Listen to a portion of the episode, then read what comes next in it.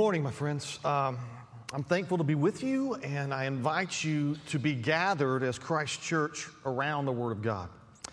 And we're not going to be actually in Matthew this morning. We've been in Matthew for, oh gosh, since before Advent. Right, at, right as Advent kind of started, we started Matthew. Instead, we're going to take a break from Matthew for one day. And uh, we're going to be talking about since we are voting on elders today uh, in our congregational meeting following the service, it's my intention to spend some time teaching on a biblical description of elders. And I do this for three reasons. I first do it for the church, so that as you are making decisions today about who you will elect to the office of elder, you will have in your mind uh, what an elder should look like according to the Word of God. I think that will be quite helpful. Second, I teach on our new uh, on elders for the sake of our newcomers and for our visitors at Lakeside, so that you will know why we have these elections uh, and hold you know these meetings. Is, is this politics? Are these popularity contests? Why do this? I hope to show you today by the Word of God. And thirdly, let me say this I teach on elders for the sake of us elders. As a fellow elder, I, I preach to us that we might remember the call of Christ upon our lives. Um, so let's, let's get into it, shall we?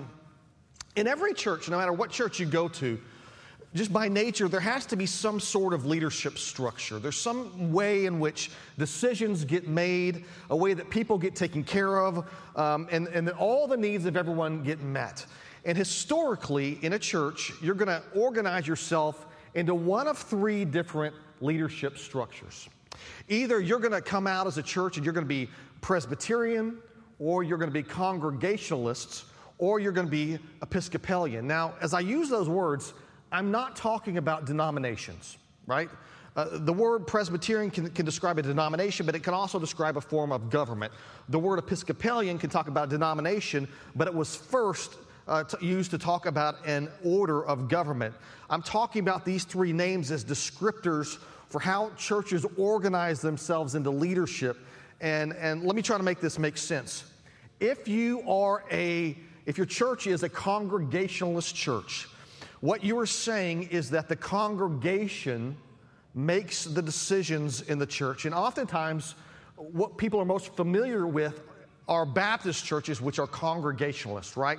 And so, in a congregationalist church, the whole church works together to make decisions. And like, I don't know about you, are you a fan of group work? Um, have you ever tried to make a decision with 500 people in the room together? It, it can be hard, right? And, and so, either what you're doing is either you're having a, a lot of church meetings, or, as is often the case, bigger churches that are congregationalists they end up hiring a pastor, and they, even though they're congregationalists, they end up trusting him to make most of the decisions on their behalf. You know, maybe they have a meeting, they're congregationalists, but they only have a meeting once a year, and the congregation ends up voting on the budget, or maybe if they're going to build a building, then the, the congregation votes, or if the worst case scenario, and this for me, is if the pastor gets out of line, maybe the congregation comes together to vote to remove that sorry guy. And, but that's normally how a, a congregationalist church works. Another structure in leadership is called the Episcopalian kind of leadership structure.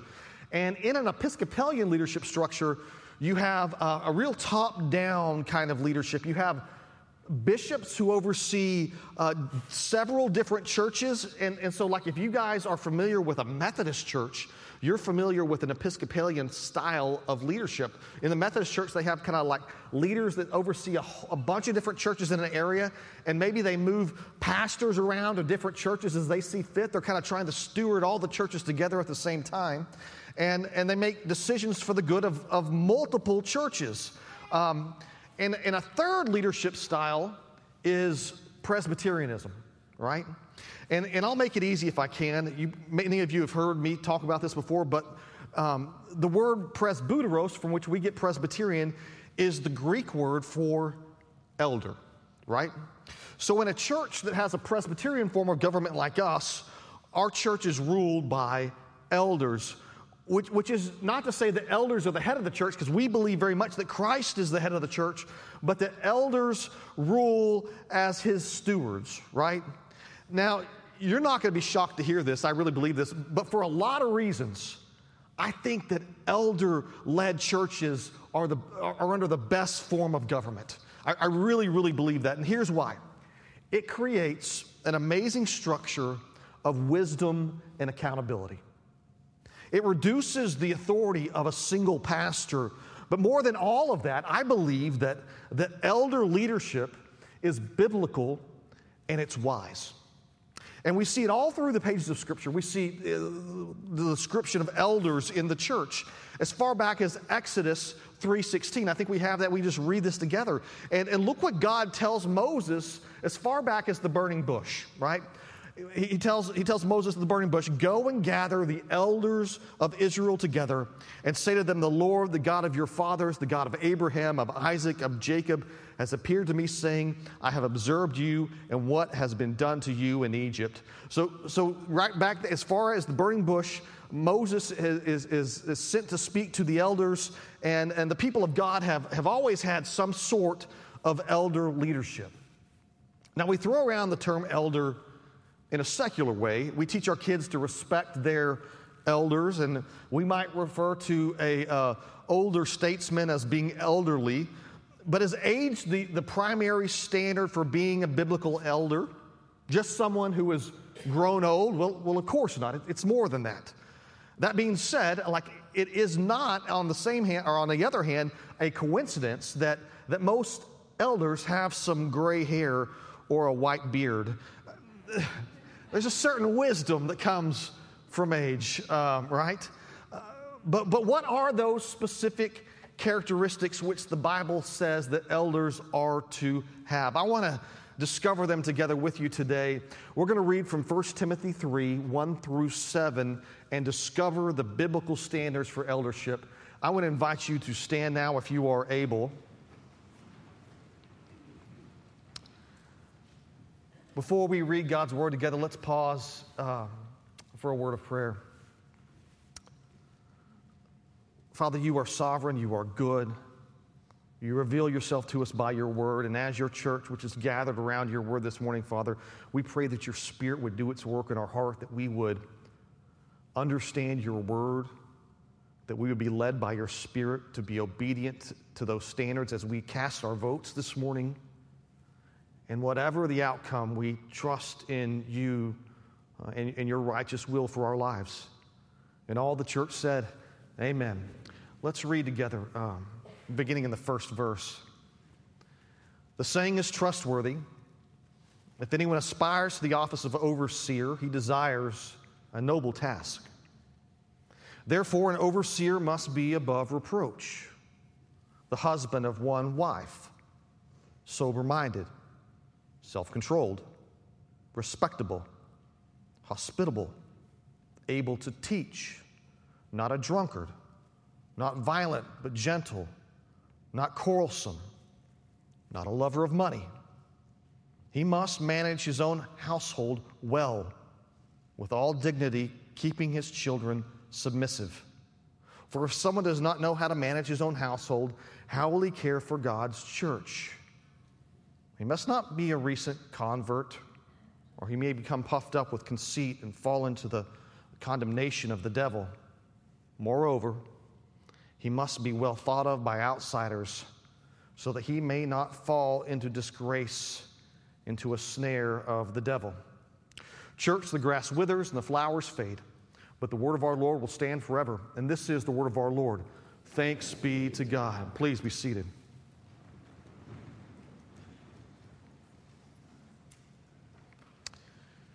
Here is the context of what we just read. Paul's writing uh, to Timothy in this letter. Timothy is in the town of Ephesus.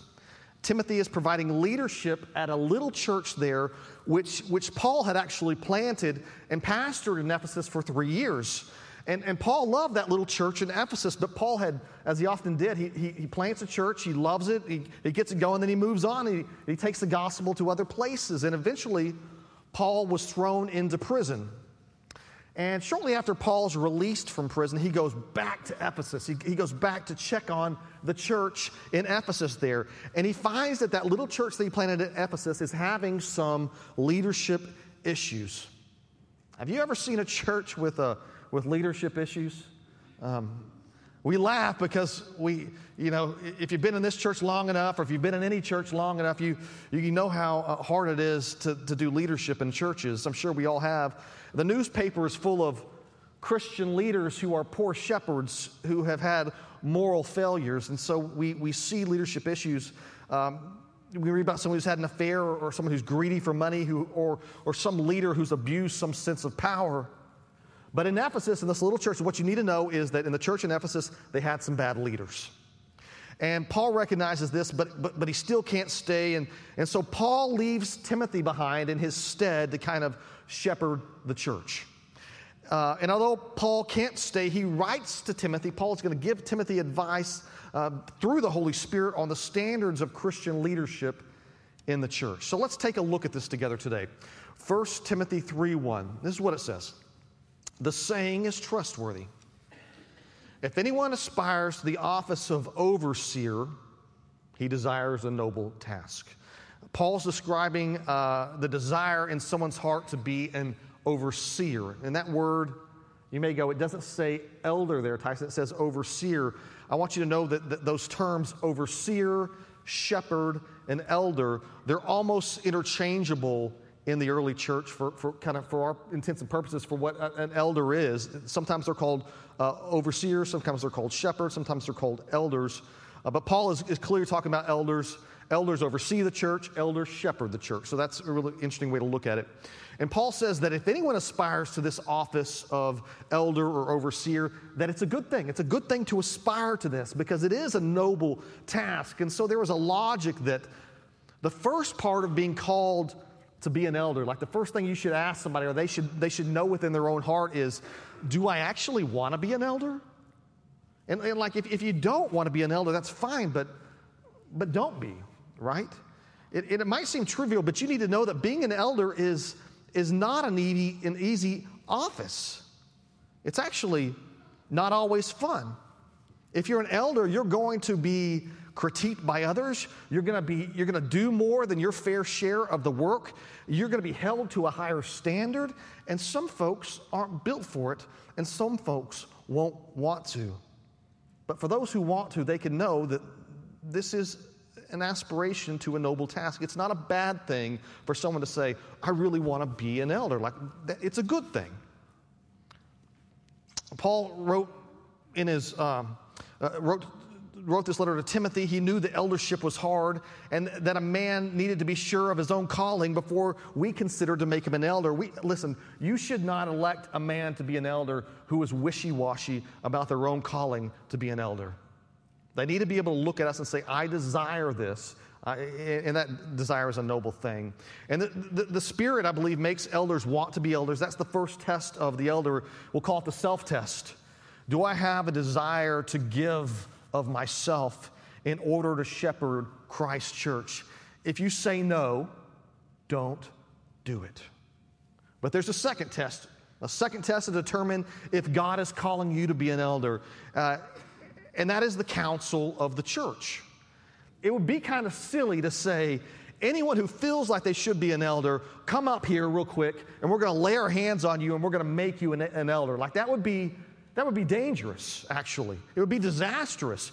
Uh, why would it be disastrous? Because you would most certainly end up with people who want to be an elder for all kinds of weird reasons, right? They, they want to make decisions.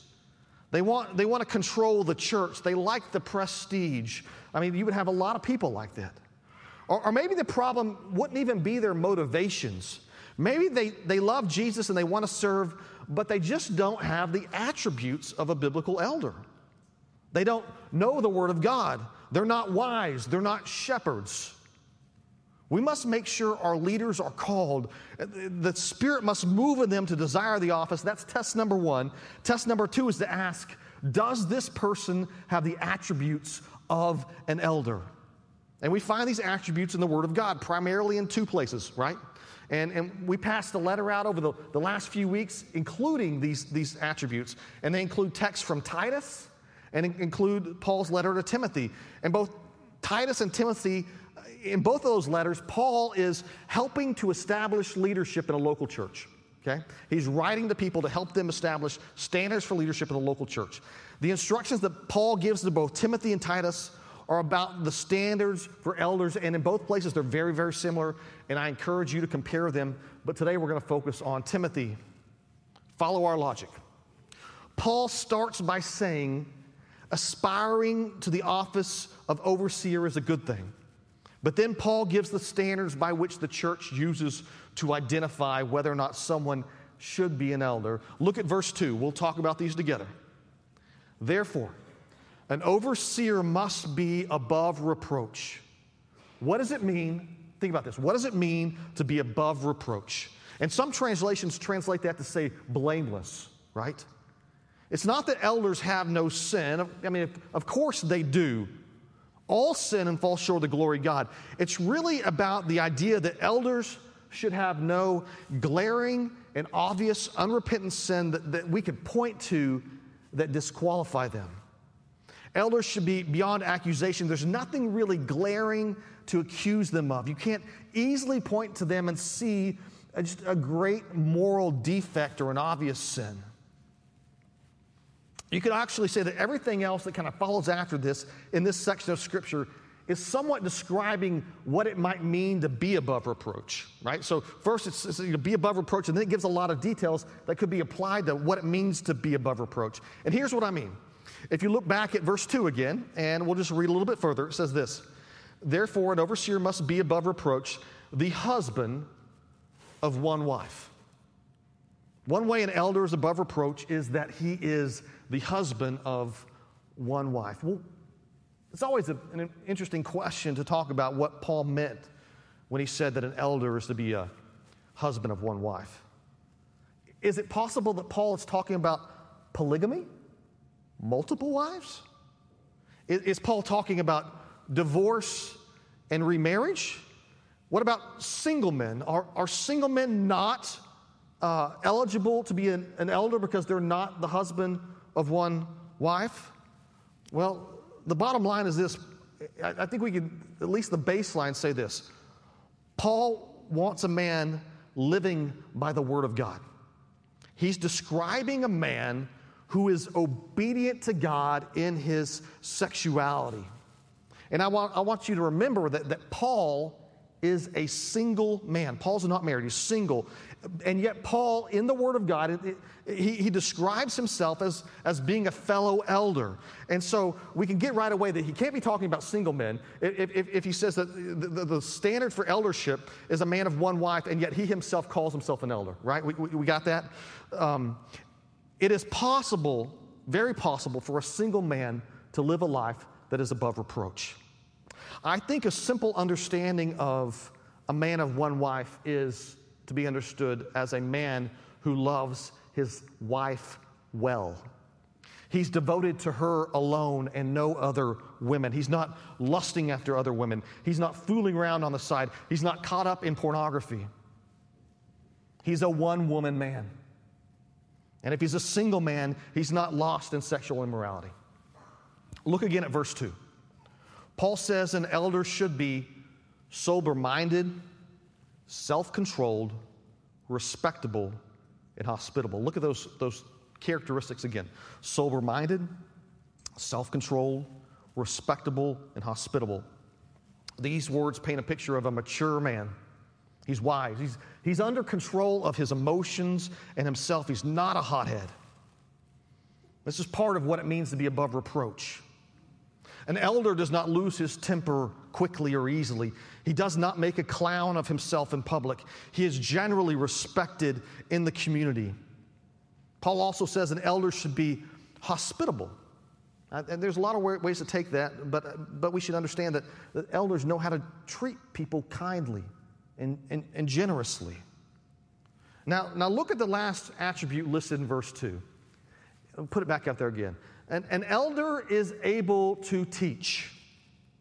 I, I don't know if you knew that this was, a, this was a biblical attribute of an elder. An elder should be able to teach, and they should be willing to teach. Uh, are we talking about calculus? Are we talking about chemistry? Are we talking about history? Of course not. What are we talking about? We're talking about the gospel. We're talking about the word of God. Elders should be able to handle God's word.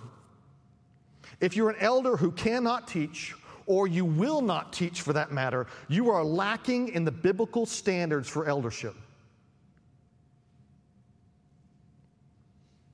Now, some offices of elder require more teaching, such as a teaching elder or pastor like myself or Jim, but every elder should be able and willing to teach. Otherwise, they're lacking the, the, the biblical standard for eldership. Elders should not simply be decision makers, right? Elders are to be shepherds. Some people think that, that like, like, like the pastor shepherds and the elders rule. I mean, that's, that's horrible polity. And it's not what Scripture says. The elders are to teach and shepherd. The elders need to be able to feed the sheep by the Word of God. And the problem is, it, happens over and over again. In a lot of churches, they, have these bylaws. And the bylaws say that every year you have to elect four elders. And so you go out and you look for four elders. And, and they, they do so because the bylaws say so. And they, pour, they put four men into the office that don't have the attributes of an elder. They, they, find four men that they put in there who are not above reproach, who are not shepherds, who do not teach God's word. And churches ended up with elders who don't teach, and that church, that flock, has no one to feed them. So, what happens when a church does not have shepherds to feed the flock? The people become malnourished and they starve for lack of the word. And here's the truth you cannot teach what you do not know. You understand that? Like, like an elder cannot teach what an elder does not know. So, therefore, elders need to be the kind of men who love the Word of God. They need to be the kind of men who crack their Bibles open at the breakfast table and feed their souls uh, by the Scripture. And, and therefore, because they do this in their life in private, they have the capacity to feed the sheep. Verse 3. Elders are to not be a drunkard, not violent, but gentle, not quarrelsome, not a lover of money. These are things that trip men up. We all have that friend who's a drunkard. He goes too hard at every social event and he ends up slurring his words, and then we in our community have to end up worrying about taking his keys. If a man regularly finds himself struggling with drunkardness, he's probably not seated or suited to be above reproach. Paul continues in verse 3 saying, An elder is not violent, but gentle. He's not quarrelsome. And, you know, what does quarrelsome mean? It means that they're always upset. They're always in a conflict. They're always offended. They're, someone who's easily agitated, easily offended, and the rest of us have to walk around on eggshells because of them. That person is not a good elder. And then that, in the end, a person who's always conflicted like that, always uh, quarrelsome, will do harm to the church. And still, there in verse 3, Paul says an elder should not be a lover of money. And uh, we don't need a lot of explanation here other than to say elders are probably generous in their giving. I believe you can have a rich elder, I believe you can have a poor elder, as long as they steward well what God has given them. Uh, the next idea, however, is very interesting. We find it in verses 4 and 5. Read with me. An overseer must manage his own household well with all dignity, keeping his children submissive. For if someone does not know how to manage his own household, how will he care for God's church? The principle here seems to be pretty clear. If you're looking for a man to put in charge of the church to steward your church family, a pretty good place for you to tell whether he's going to be able to do that is to look at how he is managing his own family. You can look, you can look at his family and see if there is dignity in the way in which he fathers. Do his kids respect his authority? Does his family come and do they come to worship together? Is he leading his family in faith? If so, that's, a, that's probably, I mean, we can probably all take that say that's a pretty good indicator that he will lead our church family well, right? Look at verse 6. He must not be a recent convert, or he may become puffed up with conceit and fall into the condemnation of the devil. The elder should probably be someone who has walked with the Lord for a long while, right? Like when we have a standard here at Lakeside that, that's just the one that we thought was wise, that you have to become a member of our church for two years before you can run for the office of deacon, and that you have to be in the church for at least five years before you can run for the office of elder. But even then, I, I think that's more about how long you've been around here. You know, like uh, elders, if possible, I think, should be men who have walked decades with the Lord. You want that guy that's battle tested. You want the kind of shepherd who knows where to find water in dry lands, who can, who can sense where the wolves are, and has the experience of, of mending the wounded. Our last verse of this, sec- of this section comes in verse 7. Look at it with me. It says this Moreover, he must be well thought of by outsiders, so that he may not fall into disgrace, into a snare of the devil. And here, here's what I think this verse is getting at. If we elect an elder at Lakeside, we are, we are saying, in a sense, as a church, that the guy that we are electing is above reproach because that's the standard. And so we're kind of putting our, our, our, approval on him.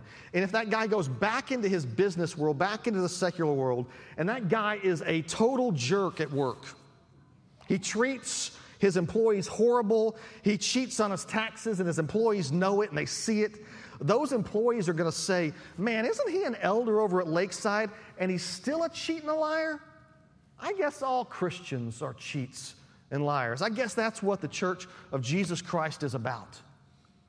The elder, if that happens, has then disgraced the office.